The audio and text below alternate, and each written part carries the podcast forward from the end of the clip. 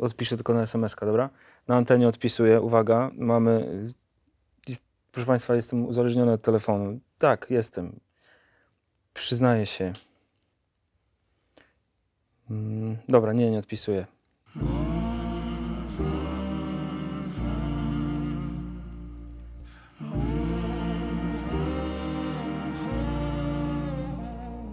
Pokój i dobro. Witam serdecznie w naszych rozważaniach spowiedniczych w konfesjonale. Dzisiaj postanowienie poprawy, temat złożony, dlatego że będąc u spowiedzi, wiemy dobrze, że to jest jeden z warunków tego, żeby się dobrze wyspowiadać. Postanowienie poprawy.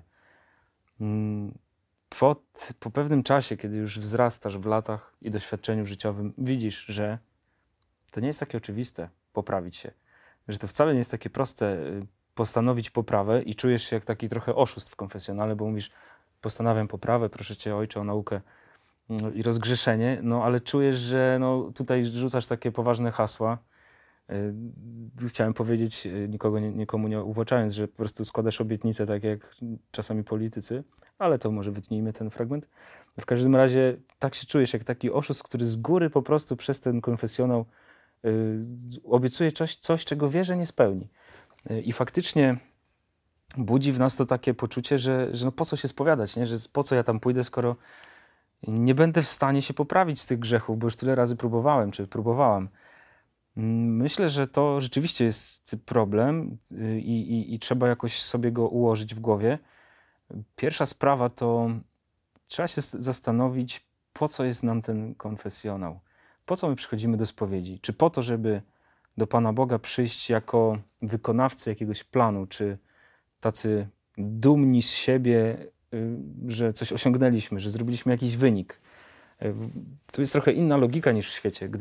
Gdyby to była jakaś lekkoatletyka, to faktycznie te wyniki byłyby tutaj jakimś punktem odniesienia i faktycznie moglibyśmy tu przyjść i się chwalić i oczekiwać na nagrody.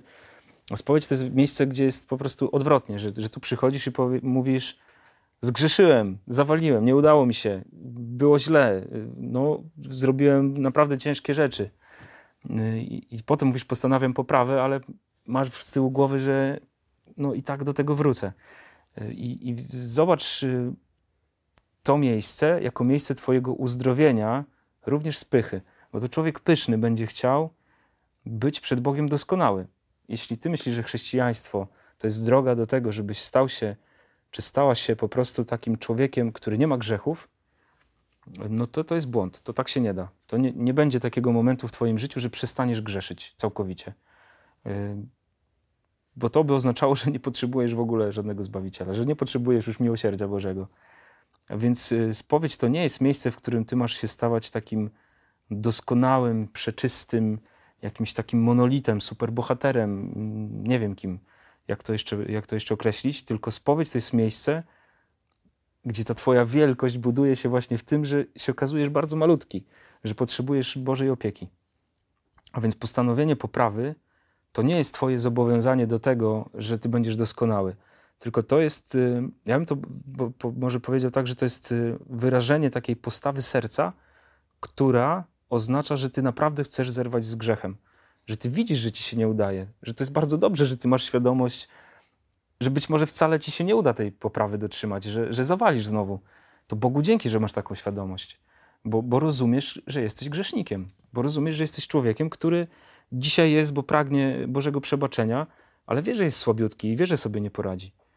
No ale powiesz wtedy: ale to zaraz, no to nie po to się spowiadamy, żeby Bóg nas od tego jakoś, nie wiem, oczyścił z tego grzechu i ja już potem mam go nie popełniać?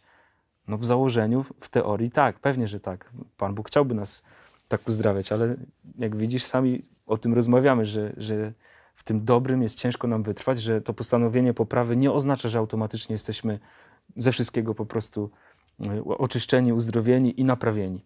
A więc w momencie, kiedy masz świadomość tego, że nie jesteś w stanie tego dotrzymać bardzo często, ale wyrażasz to pragnienie, że chcesz to zrobić, to tu jest istota postanowienia poprawy.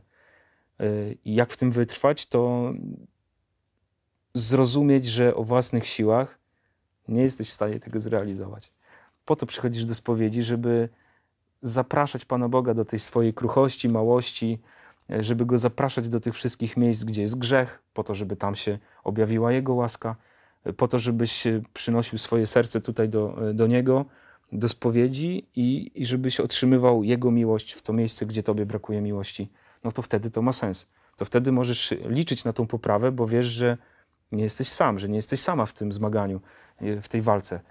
I taki sens ma postanowienie poprawy, że Ty tutaj wyznajesz, zobacz, że mówimy często o wyznaniu grzechów, a nie mówimy, że w konfesjonale wyznajemy też wiarę.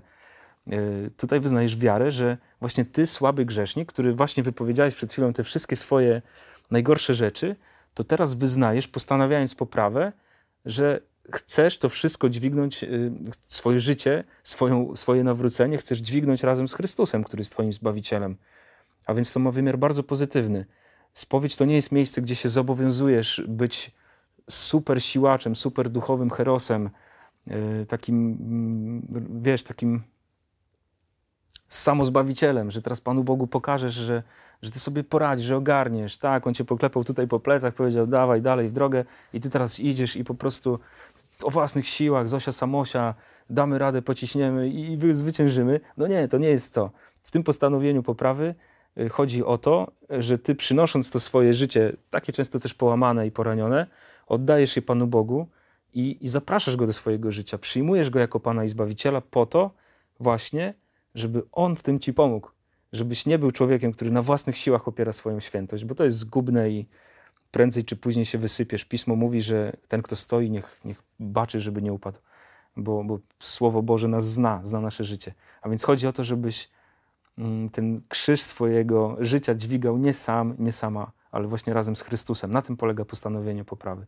To Chrystus jest tą poprawą, którą postanawiamy przyjąć do swojego życia.